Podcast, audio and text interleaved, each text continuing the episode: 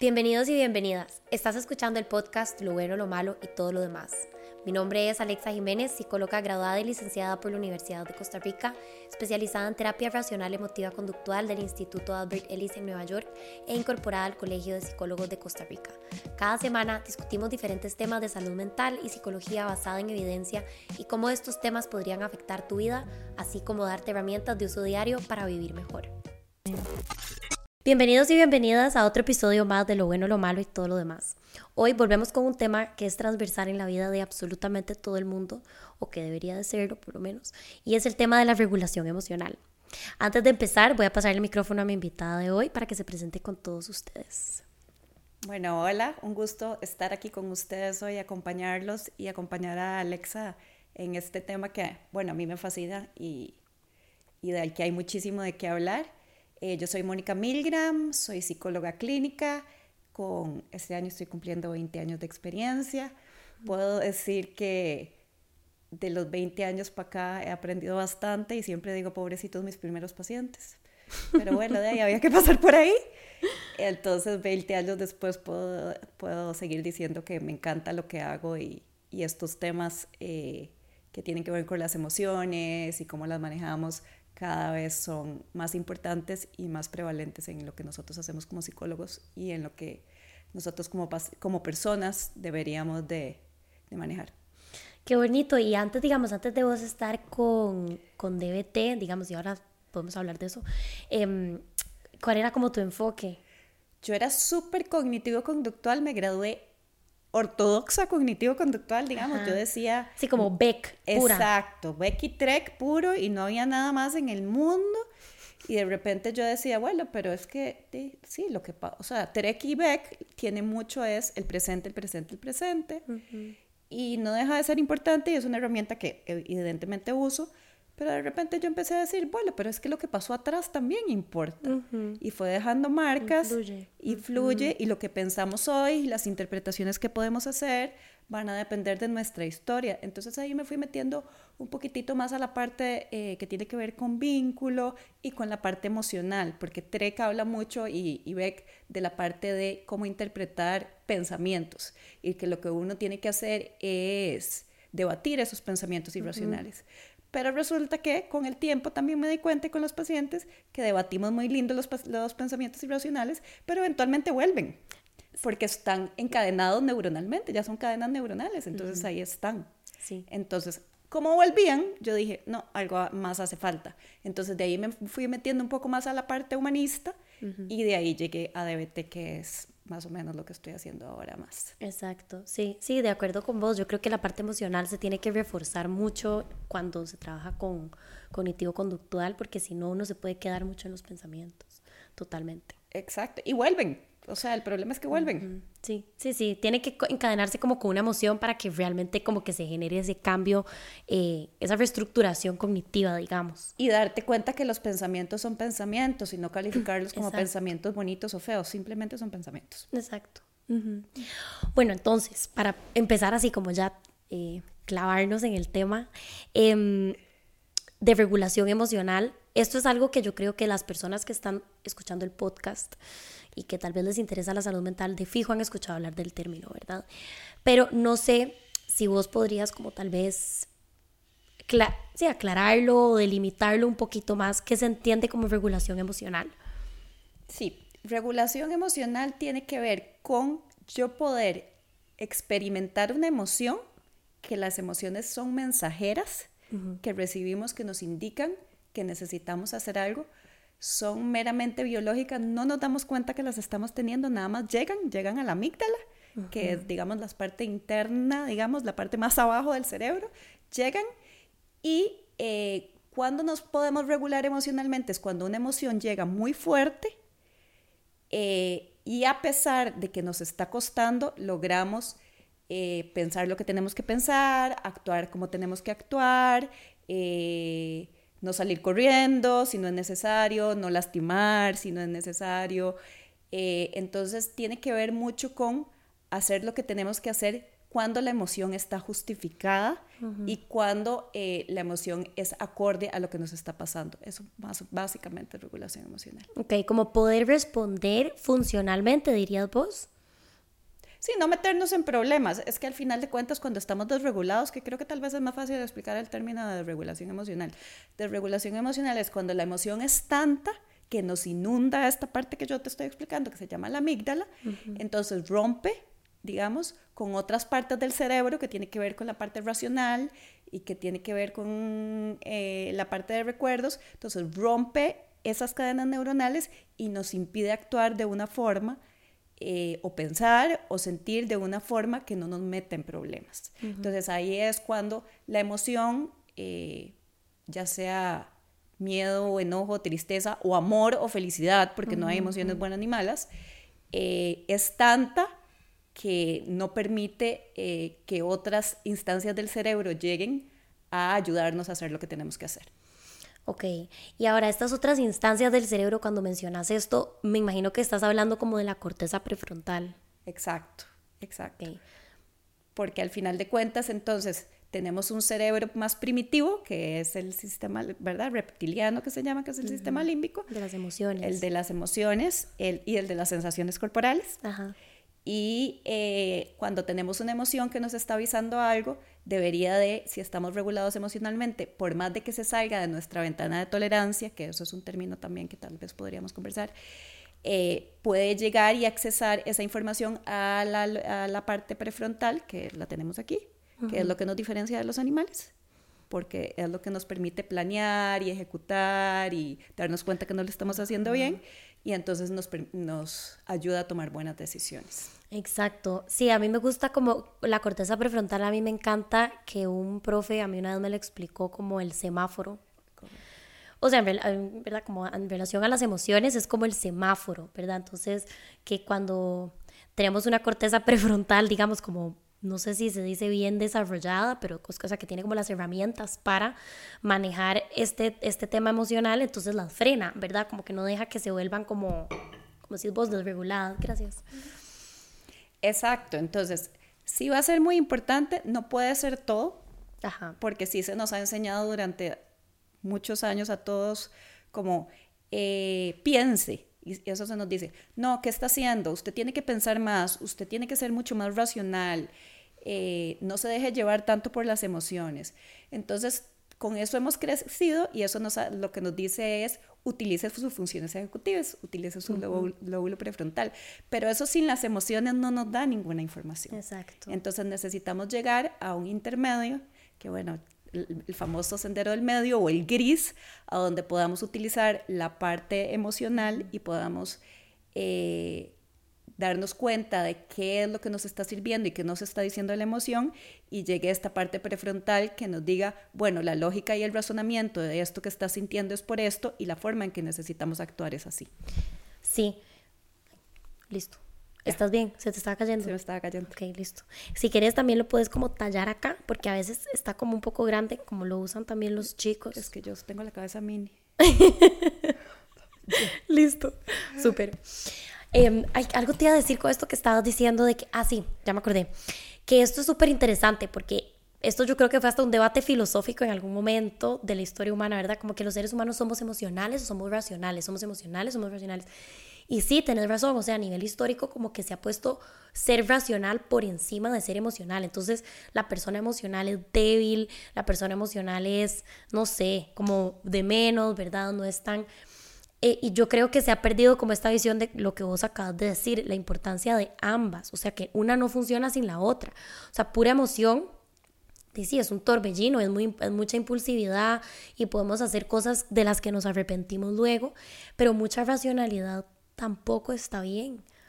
No, definitivamente no podemos ser 100% racionales porque entonces toda la parte de eh, lo que, como te digo, lo que nos está diciendo la emoción, la intuición, la empatía, la creatividad y el simplemente el mensaje que nos da la emoción nos lo perdemos si agarramos y cerramos esa parte racional. Y como vos lo decís, o sea, desde Descartes, la parte filosófica que decía, pienso, luego existo, hasta otras corrientes, ¿verdad? Entonces, sí hay un debate sobre, sobre qué es primero y qué es más importante, pero definitivamente en los últimos años sí se ha visto que lo primero que hacemos es sentir. Total, es indivisible, ¿verdad? Como que no se puede decir, no sé, no, no se puede decir como que yo puedo, o sea, no sé, que yo puedo tomar una decisión racional sin que haya emoción detrás. Eso no existe, o sea, siempre va a haber una emoción. Siempre va a haber una emoción, es correcto, sí. Puede haber una interpretación de un evento o puede ser que pensemos algo y que primero venga el pensamiento, pero el pensamiento nos va a generar una emoción. Entonces, a, a, través de que logramos sentir eh, lo que sea que estemos sintiendo, cualquiera de las emociones, ese pensamiento o esa interpretación o esa creencia va a tener sentido para nosotros y va a depender muchísimo de eh, la parte biológica, eh, de la vulnerabilidad que tenemos a través de, la genética y de las experiencias previas que hayamos tenido también. Exacto. Ahora quiero hablar de algo que mencionaste justo ahorita, de que fue la intuición. ¿Cómo entendés vos desde, ¿verdad? desde DBT y desde toda tu, tu experiencia la intuición? Bueno, desde DBT la intuición le dicen la mente sabia. ese, es, ese es el término que se utiliza, que es eh, agarrar la mente emocional y juntarla con la mente racional. Entonces, la mente sabia o la intuición eh, se dice que es algo o como una vocecita o algo que todos tenemos dentro. No hay absolutamente nadie que no la tenga. Lo que pasa es que no la escuchamos porque tenemos tanto ruido, eh, de lo que nos está pasando, de lo que nos estamos sintiendo, de lo que estamos recibiendo, de, los, pensamientos pasados, del presente, que nos cuesta sintonizarla. Pero en realidad, si nosotros eh, nos sentamos, hacemos algún ejercicio de mindfulness, de estar eh, intencionalmente en el presente y nos hacemos la pregunta que nos necesitamos hacer, la mente sabia probablemente la vamos a poder sintonizar y entonces nos va a dar la respuesta. Y es un sinónimo de intuición y es súper importante. O sea, por ejemplo, en la parte de negocios o en la parte de decisiones importantes que, tenemos, muchísimas veces la gente no lo hace con la mente racional, porque no hay una respuesta racional, es, mucha incertidumbre, ¿verdad? Si escojo A, estoy perdiendo B, y si escojo B, estoy perdiendo A, entonces no tengo una respuesta porque voy a tener una pérdida y una ganancia, entonces me tengo que ir por la intuición. Y ahí es a donde uno... Eh, debería de poder accesar a la mente sabia. Nos ayudaría muchísimo. Sí, y es súper importante, creo que, y a ver, estamos como una pequeña tangente, pero creo que es importante mencionarlo porque muchas veces la intuición se ha relegado y a mí me enseñaron en la U que era algo que no existía dentro de la psicología, que era algo que se, que se quedaba relegado como a la espiritualidad y a las cosas como que no pertenecen a la ciencia, ¿verdad? Y a mí me pareció muy interesante ver cómo DBT la, la incluye y de hecho la conceptualiza como esto, como la mente sabia, ¿verdad? Como poder unir mi emoción, qué es lo que tal vez yo quiero, qué es lo que me emociona, qué es lo que me genera como, no sé, eh, al pensarlo, ¿verdad? No sé, estoy pensando como en tomar una decisión y también qué va a ser algo pues inteligente de hacer, ¿verdad? Que no me haga daño a mí o a los demás. Y lo increíble es eso, ¿verdad? Cómo se nos se nos ha quitado esa parte de no se haga caso a usted misma, pregúntele a alguien más, eh, escuche consejos, sea racional y todos, todos tenemos esta mente sabia. Lo importante es encontrarla. O sea, una vez que logramos decir, ok, aquí está mi mente sabia hablándola, y dónde la sentimos en el cuerpo, porque habrá gente que la siente en el pecho y habrá gente que la siente en el estómago, y nos da la respuesta, Puede ser que salga bien o, salga mal, no tenemos certeza, pero por lo menos hubo algo que nos dio una respuesta que nos dio paz en el momento. Exacto. Sí, súper importante. Y creo que vos dirías que es como un músculo que se, músculo entre comillas, que se puede desarrollar. Totalmente, totalmente. O sea, tenemos que ir desarrollando, e investigando cómo es que nos habla la mente sabia, a dónde, por eso te digo. Eh, hice un ejercicio de mindfulness, me hice la pregunta y lo sentí en mi corazón y mi corazón, al, o sea, no mi corazón no me dio la respuesta porque ojalá fuera así, pero lo sentí en el pecho y al sentirlo en el pecho eh, la respuesta vino a mí. Entonces sí, es pura práctica, como todo. Ahora, volviendo un poquito como, volviendo al tema, digamos, de desregulación emocional o de regulación emocional, eh, ¿por, qué, ¿por qué hay personas que se desregulan montones y que les cuesta montones manejar sus emociones y por qué hay personas que no y por qué hay personas que más bien vos las ves y son como un robot. Sí, ahí, ahí, entra una teoría que se llama, bueno, es una teoría psicológica que se llama la teoría biosocial. Entonces, la teoría biosocial dice que alguna gente, por una cuestión meramente genética, de, pues mala suerte, ¿verdad? En la lotería genética, vienen con esta vulnerabilidad a, eh, a que las emociones se sienten más. Entonces, son personas que sienten más eh, al sentir más, reaccionan más y les cuesta mucho más volver a la calma que las otras personas. Entonces, ya esta gente de por sí tiene esta parte eh, genética. biológica que la trae. Eso generalmente se tiende a juntar con que si yo soy muy sensible, emocionalmente y siento más que los demás y la gente te lo dice, no, pero es que yo, yo sí siento más y cuando yo estoy triste me siento más triste y cuando estoy feliz me siento más feliz. Y eso es súper curioso porque la gente, y por supuesto lo entiendo perfectamente, a las personas les, les gusta, no les gusta sentirse más tristes que, que los demás, pero cuando están felices les gusta sentirse más felices que los demás. Claro. Pero bueno, independientemente entonces viene esta parte de la vulnerabilidad biológica y se junta con ambientes que no entienden esta hipersensibilidad o esta vulnerabilidad biológica. Entonces se encuentran eh, con chiquitos, familias con chiquitos que lloran demasiado eh, porque están sintiendo más, eh, que no, los papás definitivamente no saben qué hacer con estos chicos, entonces se desesperan y ellos mismos no reaccionan bien o lo invalidan, dicen, pero ¿por qué está llorando por esto? ¿O por qué se está sintiendo mal por esto? ¿O por qué está enojado? Esto no tiene ningún sentido. Entonces, al hacer esto, le estamos diciendo a la persona, lo que usted está sintiendo está mal. Esa no es la forma en la que usted tiene que sentir. Usted está sintiendo diferente, usted está sintiendo mal. Entonces se vuelve un ambiente totalmente invalidante. Hay otros ambientes invalidantes, por ejemplo, eh, chicos hiperactivos, por ejemplo. eso se llaman las familias misfit, que no calzan. Entonces, por ejemplo, un chico súper hiperactivo que nace en una familia súper tranquila y súper relajada y donde todo es tranquilo y paz y amor, y viene este chiquito que es un terremotín y, y la familia no sabe, hacer, no sabe qué hacer con el, terremotín. Entonces, nuevamente, ¿verdad? Le estamos diciendo, todo lo que usted está sintiendo y todo lo que usted está sintiendo está mal. Entonces, nuevamente lo invalidamos. Entonces, al hacer todas estas cosas y decirle a, las, a, estos chicos, eh, no solo en la casa, sino en las escuelas también, sino los amigos también, porque los amigos tampoco tienen que entender que la, que, que la chica o el chico están sintiendo más o están durando más en volver a sentirse bien. Cuando pasa esto, entonces eh, la persona no aprende cómo hay que regular sus emociones, no, sabe qué hacer con ellas. O sea, simplemente las tiene. Eh, viene un montón, como yo te digo, porque es biológico, entonces viene un montón de emociones, se sale de lo que llamaríamos la ventana de tolerancia de lo que podemos aguantar y ahí es cuando terminamos haciendo cosas que no queremos hacer eh, para sentirnos mejor en el momento. Claro, como digamos gritar o insultar o tirar una puerta. O conductas, por ejemplo, las adicciones. O sea, al final de cuentas, las adicciones, cualquier adicción, cualquiera. O sea, de consumir cosas hasta, la, hasta estar scrolling en, en redes sociales todo el tiempo es una forma eh, de, poder lidiar con esas emociones que están siendo tan incómodas para mí en el momento, porque no me enseñaron cómo regularlas, porque no aprendí, porque no tuve el ejemplo.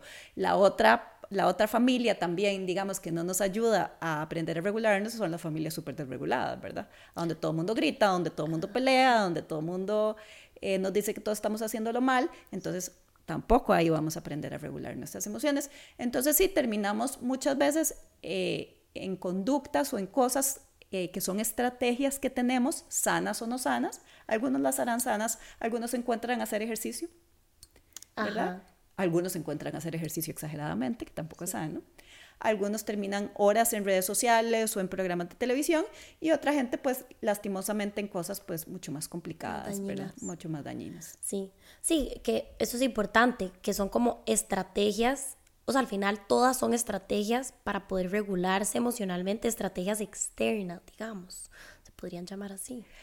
Son, son, son externas, pero, pero es vacilón cómo empiezan, ¿verdad? Porque, por ejemplo, en algún momento yo estuve, por ejemplo, X persona estuvo muy enojada y eh, en ese momento empezó a scrollear y cuando se dio cuenta llevaba dos horas en TikTok y dijo, ay, de repente me siento bien.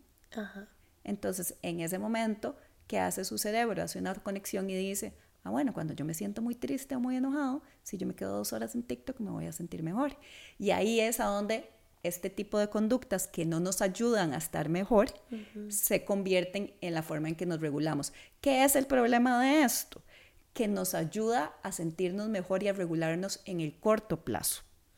Inmediatamente probablemente me alivia, pero lejos de que eh, me ayude a resolver el problema, tiende a ser el problema más o, del que todo no se resuelve, no se resolvió nada, o el problema se puede hacer muchísimo más grande. Por ejemplo, lo que vos decías, me grité, me peleé, eh, no, no estudié porque me quedé en redes sociales todo el día.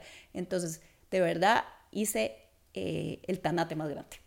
Ajá, exacto. Y ahora de lo que te estoy escuchando decir, mucho entonces de cómo aprendemos a regular nuestras emociones o no, viene realmente entonces de nuestra familia, de lo que aprendimos o vimos en nuestro contexto familiar es la combinación de, la, de esa parte biológica que traemos y lo que vimos en nuestra familia. Ahora, puede haber una persona que venga con una vulnerabilidad biológica, pero le tocó una familia que, que le enseña a regular sus emociones y le va a ir bien.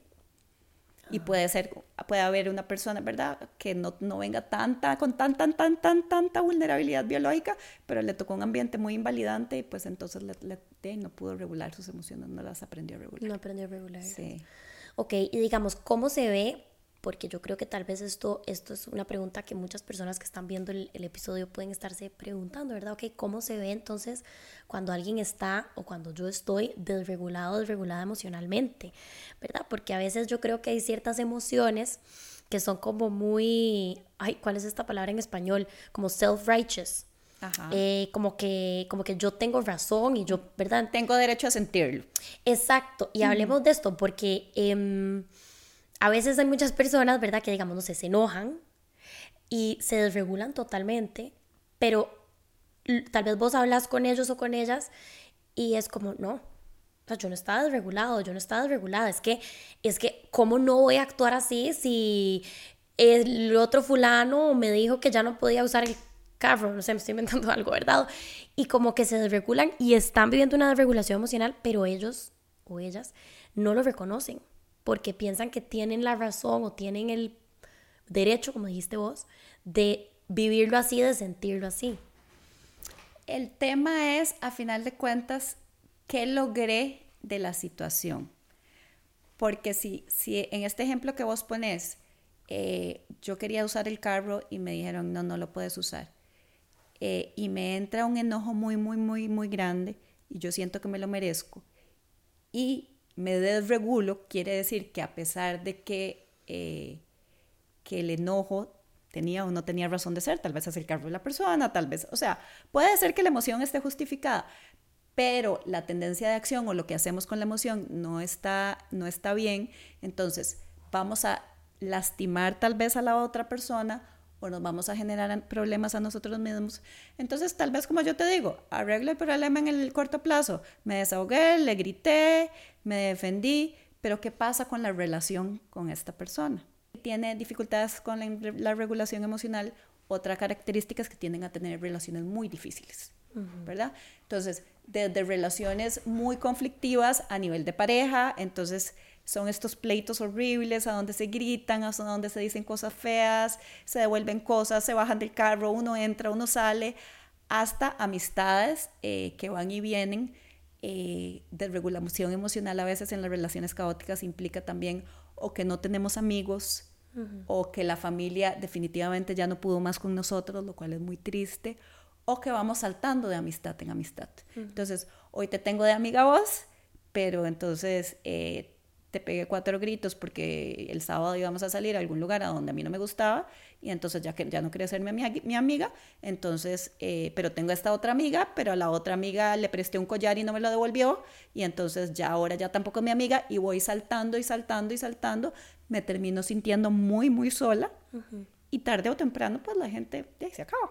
Exacto. Entonces, pues la soledad es un factor importante ahí y que no genera sentimientos bonitos y no ayuda a regularnos emocionalmente. Exacto, como que más bien alimenta como este monstrillo, por así decir. Ah, algo así, algo así. Entonces, ¿qué nos va generando? Cada vez más de regulación emocional. Exacto. Ahora, yo creo que estos ejemplos que das son muy buenos porque sí, ilustran, digamos, como inclusive hasta las consecuencias más serias de, de no aprender a regular nuestras emociones. Pero ¿cómo se ve tal vez una desregulación emocional como tal vez no tan nivel 100 caótica, ¿verdad? Sino como algo más, o sea, que es problemático, pero más callado, digamos. Vamos a ver. Por ejemplo, el miedo. El miedo es una emoción que nos... Todas las emociones nos dicen algo, ¿verdad? Y ahora tal vez podemos hablar un poquitito de qué nos dice cada emoción.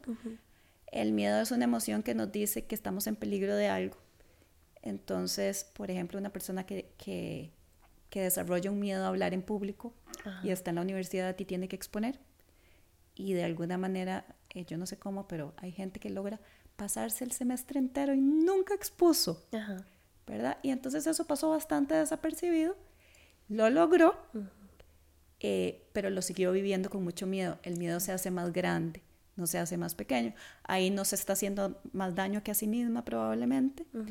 Eh, no hay un alboroto gigante, sin embargo, el miedo nos está haciendo más pequeño, no estamos eh, ayudándonos con nuestro miedo. Cada vez que logramos eh, que la otra persona exponga y nosotros no exponer, lo que hacemos es que el miedo se haga más grande y no más pequeño. Exacto, exacto.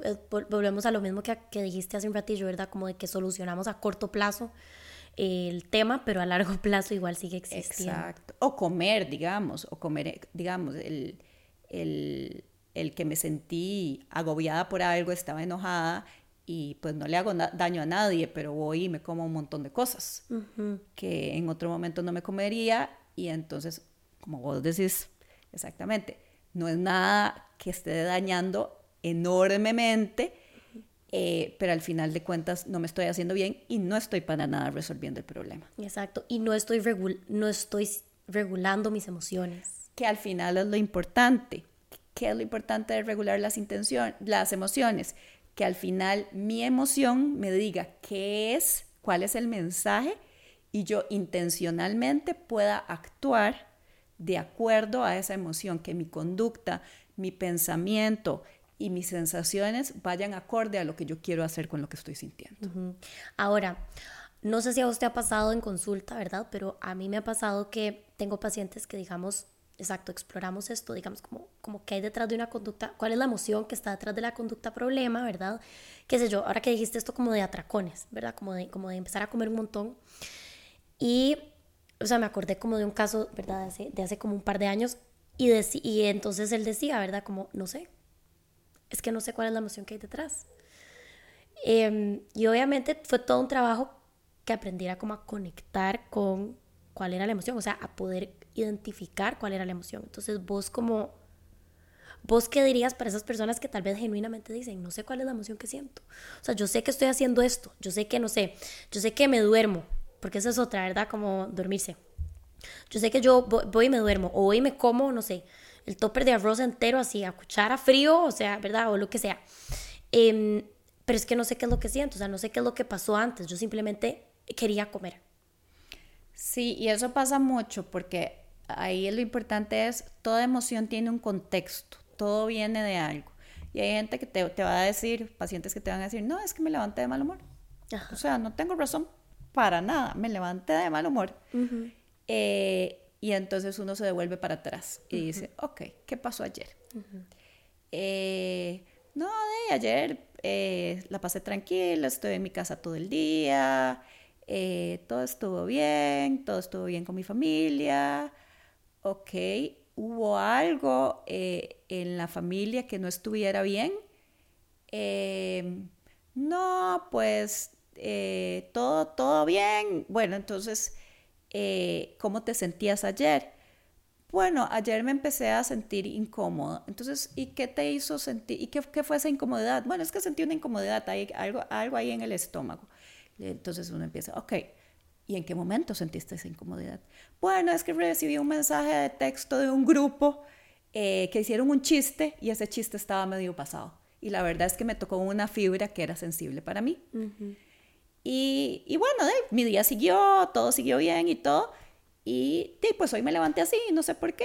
Entonces, cuando uno empieza a explorar antecedentes y hace lo que, bueno, lo que en DBT llamamos análisis en cadena, nos damos cuenta que pueden ser cosas insignificantes para uno en el momento. Pero quién, pero quién sabe qué fibra tocó ese chiste de ese grupo que, hizo, que me hizo sentirme triste o que me hizo sentirme enojada. Y en ese momento no lo registro, pero hay un contexto, hay un evento precipitante. Entonces ahí es a donde uno hace todo este mapa del análisis en cadena o el análisis conductual y es, ok, ¿qué pasó? ¿Qué sentiste? ¿Qué pensaste? ¿Qué, ¿Qué pasó de nuevo? ¿Qué hiciste? Y va uno cosa por cosa por cosa y tarde o temprano uno encuentra el contexto porque todo tiene contexto. No sentimos solo por sentir. Hay algo. Exacto, yo creo que eso es muy importante porque a veces las personas dicen como no, es que nada más me sentí así, o es que apareció de la, o es que no sé por qué me siento así, nada más aparece, o es que hago esto porque sí, y, y no tienen como este, este pedacito de información que yo creo que es crucial, ¿verdad? Que, ok, no está pasando en el vacío, tal vez para vos ya es algo automático, tal vez estás en otras y, ¿verdad? De la nada aparece la emoción y te das cuenta cuando, cuando ya apareció y ya te estás sintiendo súper mal, pero hubo como todo un camino para que se llegara ahí. Y no importa sentir la emoción, la emoción está bien, es cuál es el contexto, poder echar para atrás y decir, ah, no, en el momento sí, el chiste me, me hizo sentirme como incomodillo y al día siguiente pues amanecí mal, pero ¿qué estrategias tengo en este momento para regularme y sentirme mejor?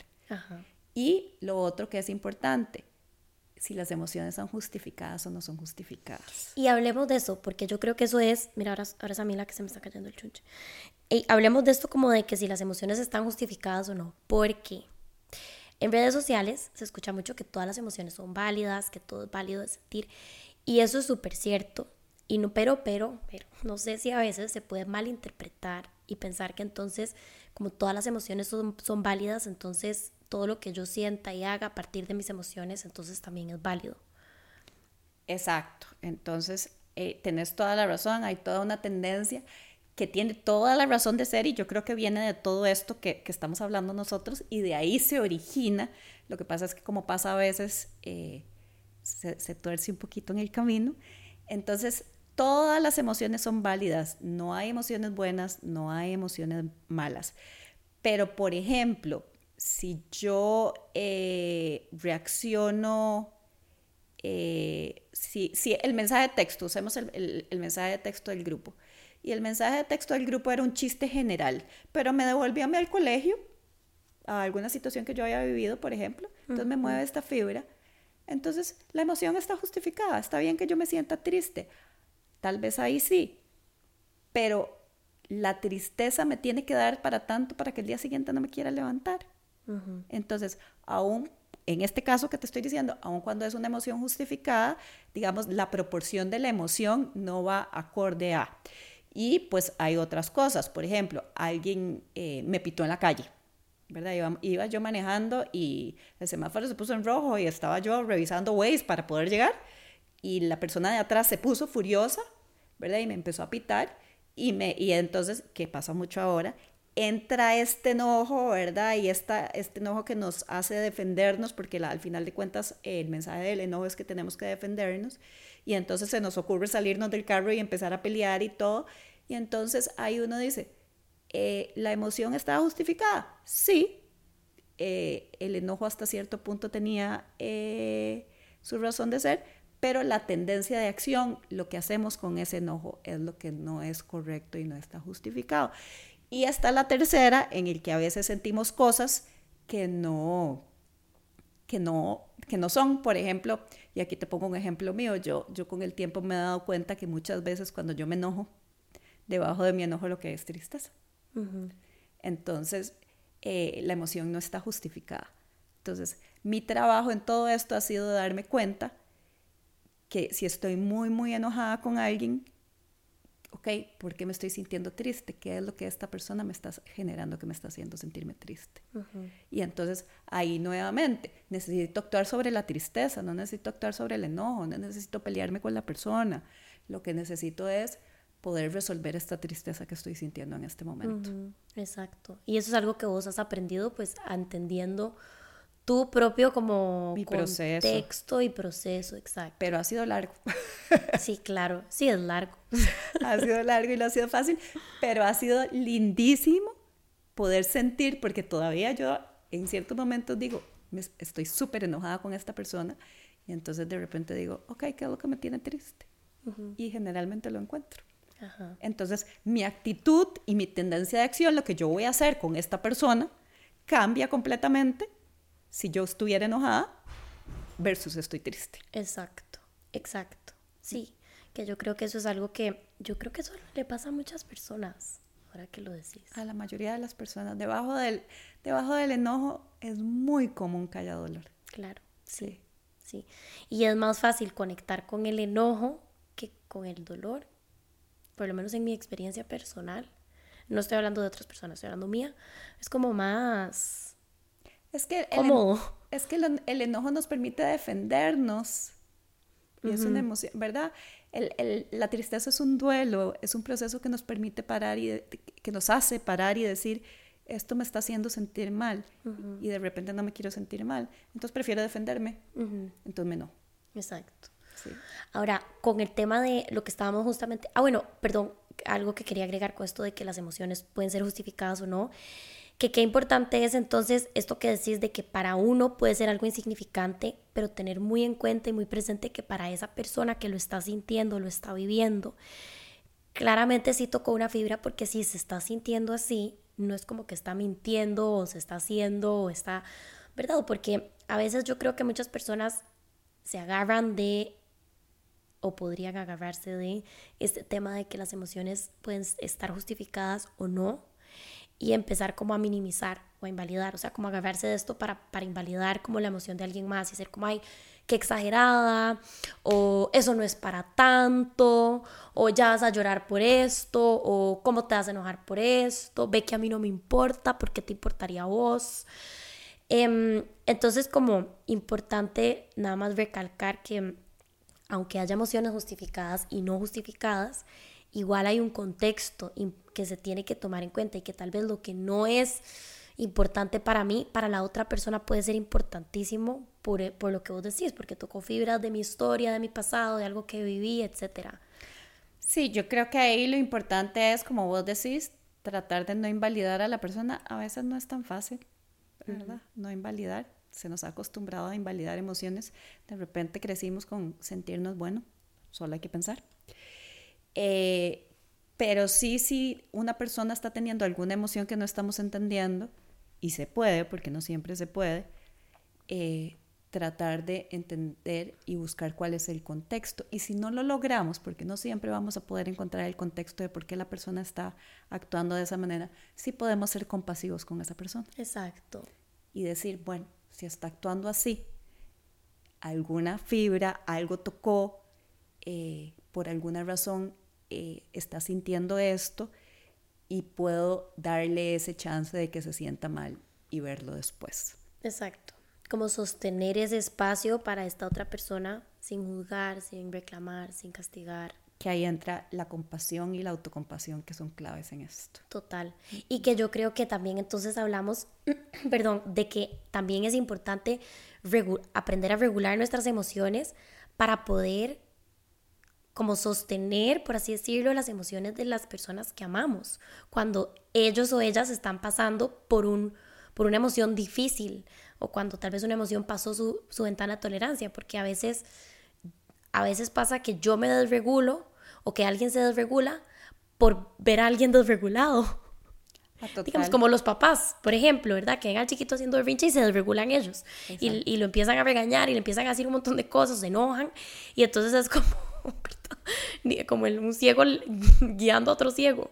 Exacto, y ahí es a donde empiezan los problemas de, de desregulación, ¿verdad? Si yo estoy viendo a esta persona grande, que es el que me tiene que contener y el que me tiene que ayudar a que yo no me esté sintiendo así, porque tal vez la emoción no está justificada, porque no me están comprando el juguete, si lo veo haciendo berrinche y pegándome cuatro gritos, lo que estoy aprendiendo es, en el momento que yo estoy enojado, hago berrinche y pego cuatro gritos, y eso es lo que voy a hacer por el resto de mi vida en mis relaciones, porque eso es lo importante. Las relaciones, además, que tenemos de pequeños, nuestros vínculos primarios, que son nuestra familia, determinan mucho las relaciones que vamos a tener en el futuro con amistades, con parejas, en el trabajo, con jefes, con compañeros.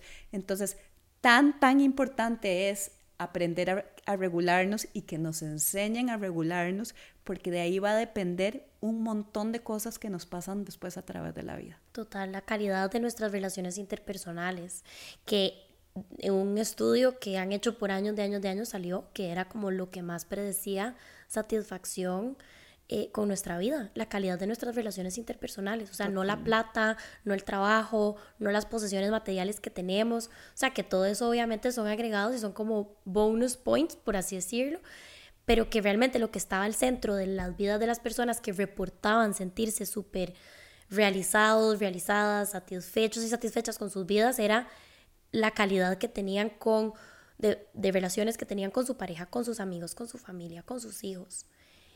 Y pues no regularnos emocionalmente bota eso. Y hay gente que hace un esfuerzo muy importante en irse al otro extremo y ser racional, ¿verdad? Entonces, hipoactiva sus, sus emociones. Entonces, esta es la gente que está siempre para todo el mundo, que hace todo por todo el mundo. Entonces, eh, no tampoco sabe lo que está sintiendo porque no se está dando cuenta, pero tampoco va a ser una persona satisfecha, plena, eh, no sé si el término feliz eh, nos cabe aquí porque nadie es feliz eternamente, pero que tiene momentos buenos y, que, está bien. Eh, pero entonces va a tener muy buenas relaciones interpersonales, pero ¿qué está pasando dentro de esa persona? ¿Cómo se está sintiendo?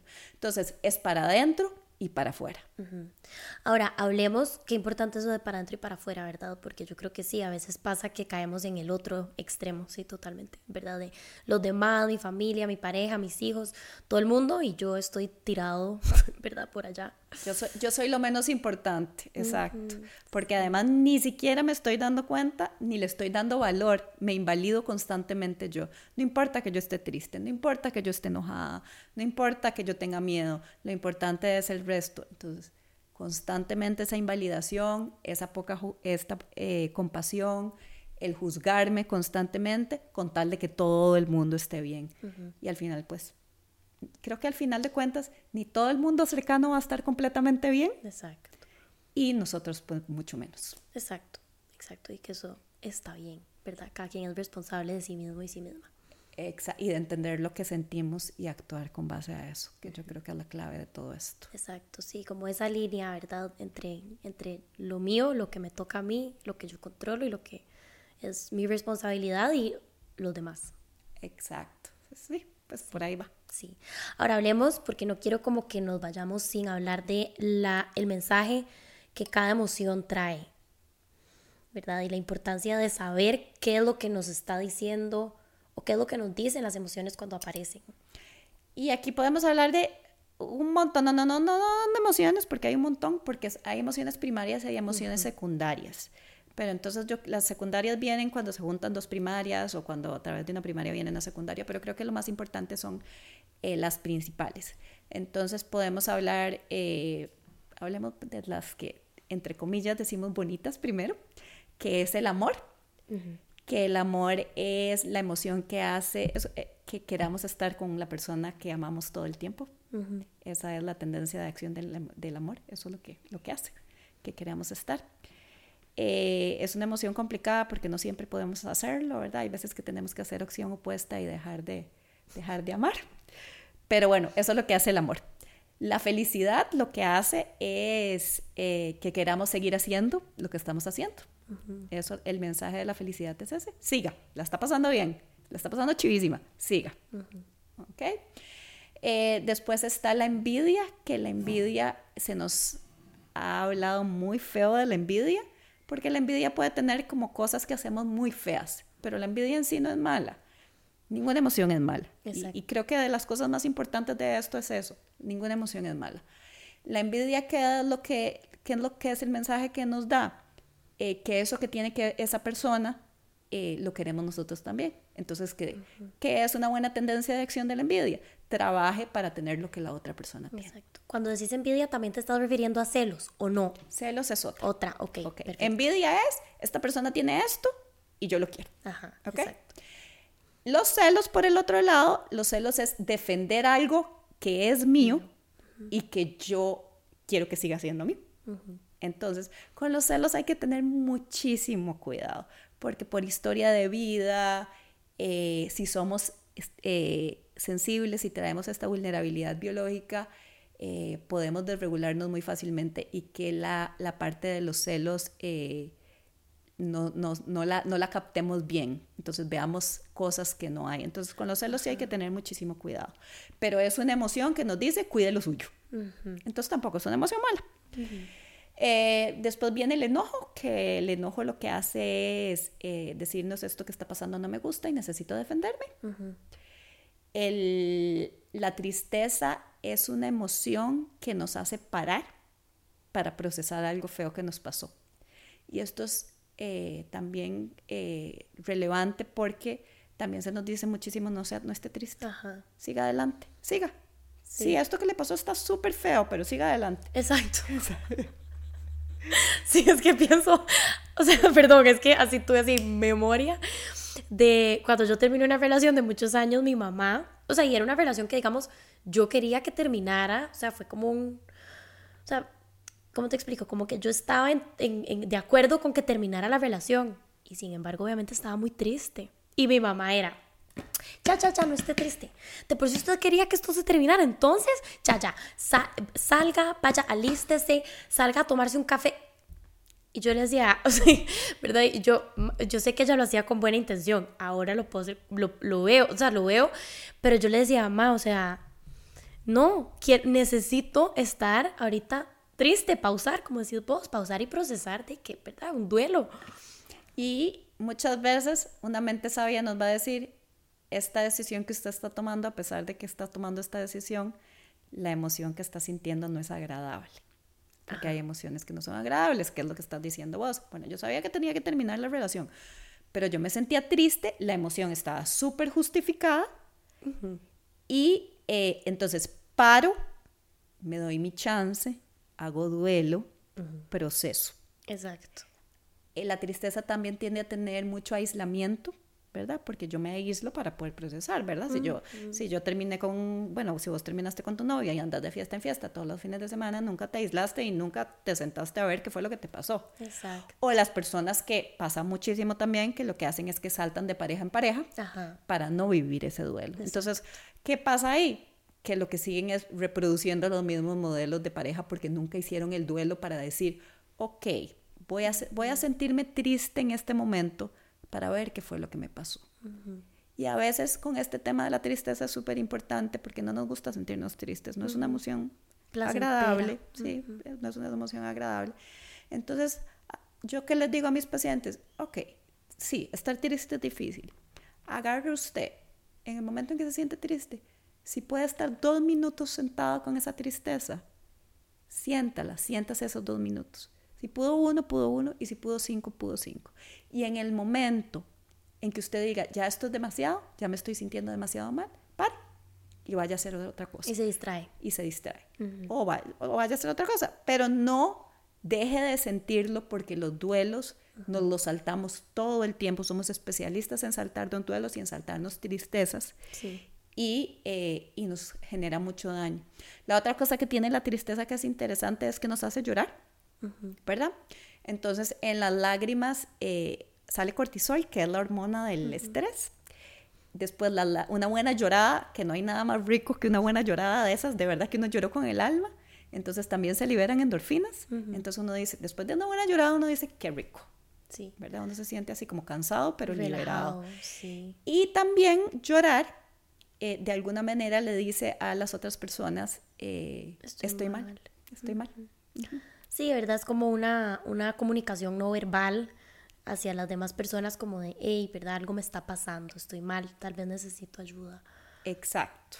Y con el tema este de la tristeza, eh, bueno, Marshall Linehan, la creadora de DBT, siempre, bueno, el, el, concepto que ella dice es, estar, está bien estar triste, pero no podemos hacer de nuestra vida un cementerio.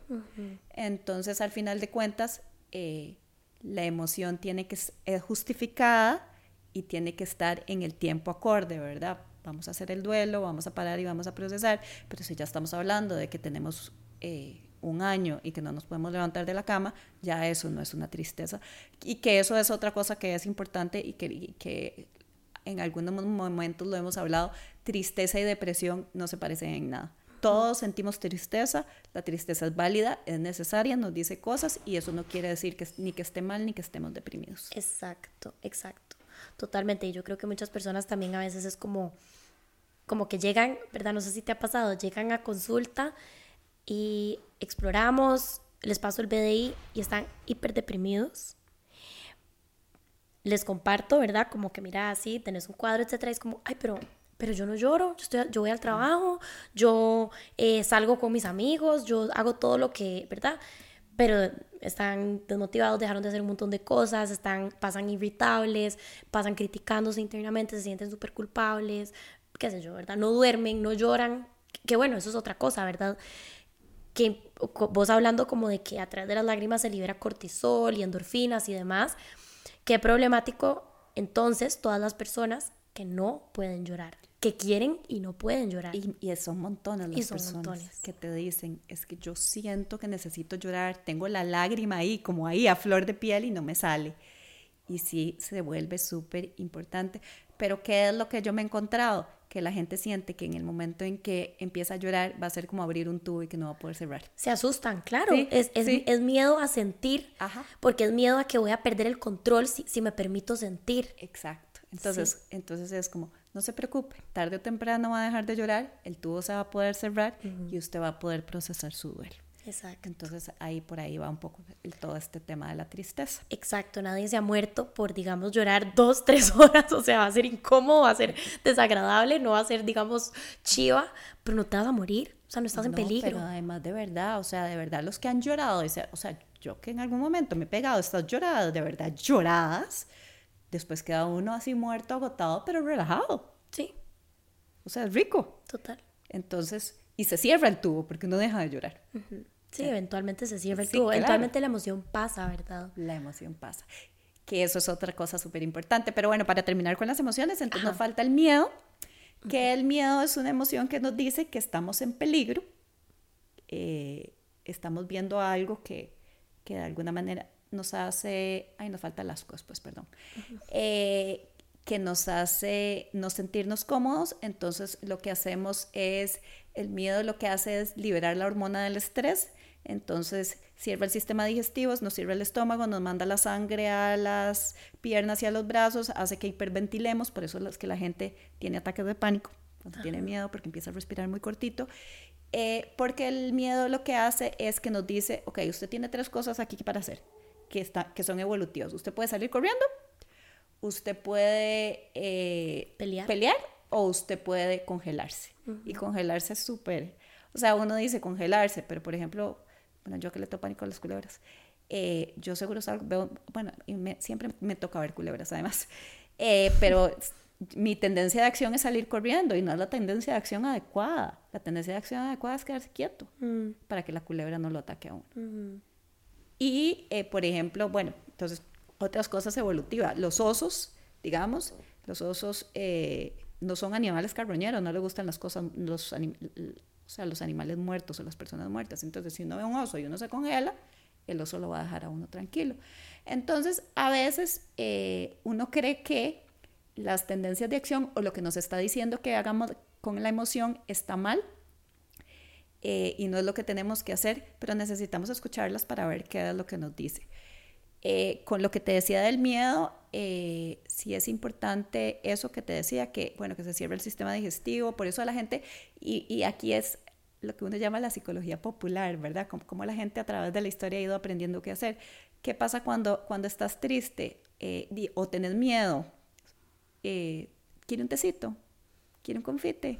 ¿Le traigo un tecito de manzanilla? Porque eso te va a abrir el sistema digestivo. Mm. Entonces, eso te va a bajar el miedo. Entonces eso es súper importante. Por eso hay tantos ejercicios de respiración que para mucha gente es muy incómodo y los ejercicios de respiración tampoco son para todo el mundo, pues se los recetan a absolutamente todo el mundo, respire y hay gente que más bien la respiración le genera eh, incomodidad y le genera trauma, o sea, le revive traumas que tienen que ver con eso. Entonces, eh, respiración no es para todos, pero definitivamente sí, si tenemos miedo vamos a hiperventilar porque necesitamos actuar. Entonces, eh, si logramos y no es tan molesto aprender a respirar, entonces podemos respirar. Y la última emoción es el asco, que el asco tiene que ver eh, con una sensación de protección de algo que puede ser desagradable y dañarnos. Entonces, por ejemplo, eh, ver a una persona como que no se bañó, que se ve enferma, que, ¿verdad? Que, que está en condiciones como muy deplorables, nos va a generar asco. ¿Por qué? bien o mal, y podríamos discutirlo filosóficamente muchas veces, o no sé, pero, pero ¿por qué? Porque nos podría contagiar de algo. o, o, una carne que huele horrible. Entonces, eh, nosotros decimos, ay no, qué asco, esta carne huele horrible. Entonces, eh, no me la voy a comer porque si me la, voy a, me la como me enfermo. Entonces, el asco también es una emoción el asco también es una emoción que a veces es justificada y a veces no es justificada, depende de nuestra historia y otro montón de cosas, pero es una emoción válida como todas las demás. Y vos dijiste algo clave que, me gustó mucho antes, que es em, todas las emociones, como yo te dije, o sea, yo, yo lo repito mil veces, no hay emoción mala, todas son buenas. Lo importante de eso es, no importa qué tan fuerte se sientan, o sea, lo podemos sentir terrible, horrible, eh, puede ser que sintamos que de esta no vamos a salir, pero ninguna emoción es pasaje, ninguna emoción es temporal.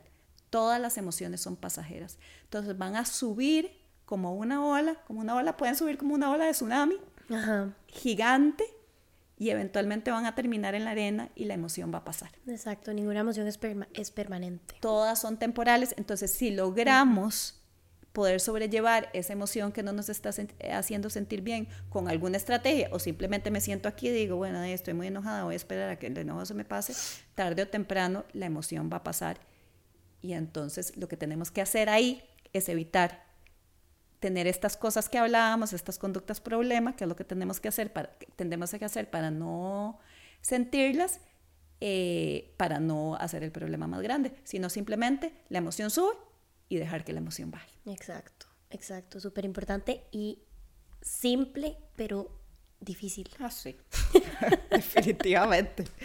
Así yo lo, sí, sí, suena muy sencillísimo, pero no, no. Pero es difícil, sí, es difícil y como decís, pues es un proceso y es un trabajo, yo creo que, que súper grande, que hablando de esto, ¿verdad? Y como para ir cerrando, ¿qué son algunas estrategias o cosas que las personas pueden empezar a hacer para empezar a trabajar en su regulación emocional?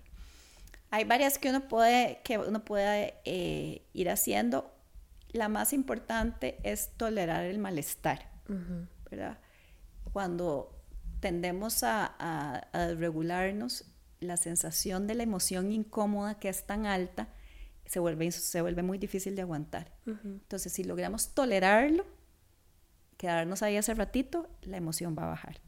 Después está otra que es súper importante, que es la aceptación radical, ¿verdad? Eh, muchas veces tenemos que aceptar cosas que nos pasaron o que nos están pasando en el momento y podemos pelearnos todo lo que queramos. Que no va a cambiar. Que no va a cambiar y vamos a sufrir, o sea, la emoción no es, no es fácil, no es cómoda, pero si seguimos peleando contra eso, contra lo que está pasando o contra la emoción, vamos a sufrir más que simplemente la, la aceptamos. Hay otra que se llama acción opuesta, que esa es Basilona, que es que hacemos completamente lo opuesto a lo que nos está diciendo la emoción. Entonces, en ese ejemplo que yo te ponía de hablar en público, eh, que la persona tiene mucho miedo, entonces, eh, si yo me logro escapar y, me da miedo hablar en público y eh, logro evitar hablar en público, la emoción se está haciendo más grande o más pequeña cada vez. Sí, se va a hacer más grande. Entonces, ¿qué hago yo? Hago acción opuesta. Entonces, voy y soy la primera que expongo. Exacto. Y lo hago completamente, ¿verdad? No es que lo hago racionalmente, sino yo voy, eh, trato de sentirme tranquila, eh, voy y lo enfrento y entonces se va a volver cada vez más fácil. Eh, lo mismo con, con, los celos. Había una vez alguien que yo le decía, que, que, tenía muchos celos, o sea, le tenía muchos celos a la, a la pareja de, de, otra persona. O sea, celaba a, a otra persona. Vamos a ver cómo lo digo.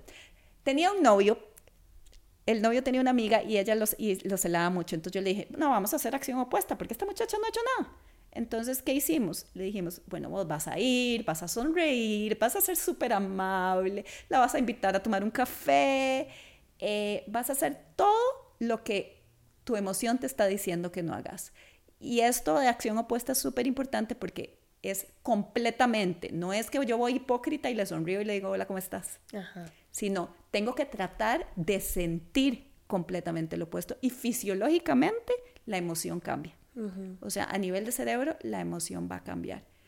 Y hay otras que podemos utilizar también como, como la media sonrisa, ¿verdad? Que es como la sonrisa de la Mona Lisa, donde sonreímos un poquitito y le, le mandamos a nuestro a nuestro cerebro la señal de que la situación no está tan mal, o las manos dispuestas, a donde decimos, bueno, de lo que viene, viene. Podemos hacer otras cosas, digamos, pros y contras. Eh, entonces, cuando tengo miedo de tomar una decisión, eh, tengo miedo de irme del país, no sé, estoy poniendo una, cosa muy grande. Tengo miedo de irme de vacaciones, porque el lugar está complicado. Entonces, eh, hago un pros y contras. Entonces, pros y contras no es simplemente pros de irme, contras de irme, sino es pros de irme, contras de irme, pros de quedarme, contras de quedarme. O sea, hago la que sí y la que no pros y contras. Y eso generalmente nos va a dar una respuesta que nos va a ayudar muchísimo a regularnos emocionalmente. Y por supuesto las estrategias eh, que tienen que ver con reestructuración cognitiva, digamos, este pensamiento eh, es catastrófico o no, qué pasaría si, si pasa esto, cuál es la probabilidad de que esto pase, que estas ya, ya cosas que probablemente en otros episodios han hablado eh, bastante. Entonces, la mayoría de los de los pensamientos que tenemos no, de esos difíciles no suceden, siempre hay términos medios, no quiere decir que la cosa va a salir bien, pero tampoco quiere decir que va a salir tan mal como no la imaginamos, o cuando pensamos que todo tiene que ver sobre mí, o cuando pensamos, ¿verdad? Eh, es que los profesores no me quieren, es que a mí siempre todo me sale mal, yo tengo la peor suerte del mundo. Entonces, todos estos pensamientos que vamos teniendo, que al final es muy bonito cuando uno logra hacer, hay un término que se llama defusión cognitiva, que cuando uno, que cuando uno tiene un pensamiento, uno lo que hace es una fusión cognitiva, lo vuelve como una realidad. Entonces, si uno logra decir, eh, yo tengo la peor suerte del mundo y yo de verdad creo que esa es mi realidad, pero de repente digo, ok, voy a, voy a no hacerlo realidad, voy a hacer una defusión, voy a decir, este es mi pensamiento. Ajá de que tengo la peor suerte del mundo. Es solo un pensamiento. Entonces la situación se vuelve diferente. Y aprender a detectar pensamientos como pensamientos es súper importante. Y todos tenemos pensamientos lindos y pensamientos feos si los queremos catalogar como pensamientos lindos y feos.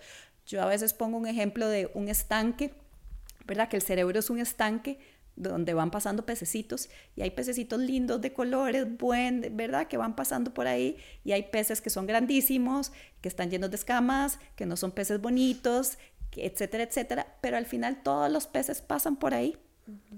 Y al final eh, lo que se queda es el estanque. El estanque se va a quedar ahí, los peces van a pasar. Y si vemos los peces como pensamientos y decimos, ok, aquí está mi pensamiento feo de tal y tal cosa, aquí está mi pensamiento lindo de tal y tal cosa, pero no eh, no mi realidad, sino mi pensamiento, se vuelve muchísimo más fácil el tema de la regulación emocional. Exacto, sí. Ok, wow, sí, un montón de tips. Y bueno, yo creo que yo agregaría también que vamos a ver si es muy difícil, y a pesar de, digamos, todas estas cosas, si, si uno siente como que se le está yendo de las manos, pues buscar ayuda profesional. Sí, que lugar más sin lugar a duda. Hay otras técnicas de manejo de la crisis, pero, pero esas técnicas tienen que ver más con manejo de la crisis cuando la emoción está demasiado alta y la idea con la regulación emocional es que cada vez tengamos menos crisis, podamos utilizar estas y menos las habilidades de crisis. Exacto. Y como vos decís, pues sí, si nos estamos eh, sintiendo que esto, que esto no está bien, eh, hay muchísima gente preparada para para guiarnos en este proceso de regulación emocional. Exacto, exacto. Bueno, muchísimas gracias de verdad por venir a compartir con nosotros tu conocimiento, Mónica. Yo creo que va a ser un episodio demasiado provechoso para un montón de personas. Y este era un tema que quería hacer hace mucho porque yo creo que está en el centro de muchas cosas que tienen que ver con la salud mental, ¿verdad? O sea, si nosotros no podemos regular nuestras emociones o las regulamos de, maneras de manera problemática, sangra en absolutamente todo, todo. O sea, los hábitos que quiero crear para mí, las, mis metas, las, las cosas que quiero lograr, mis relaciones, etcétera, etcétera. Entonces, de verdad, mil gracias por venir. No, gracias a vos por acompañar, eh, por invitarme más bien. O sea, la pasé súper bien. Me encanta hablar del tema, entonces, emocionada y feliz. Gracias, sí, es un tema divino. Muchas gracias, de verdad. A vos.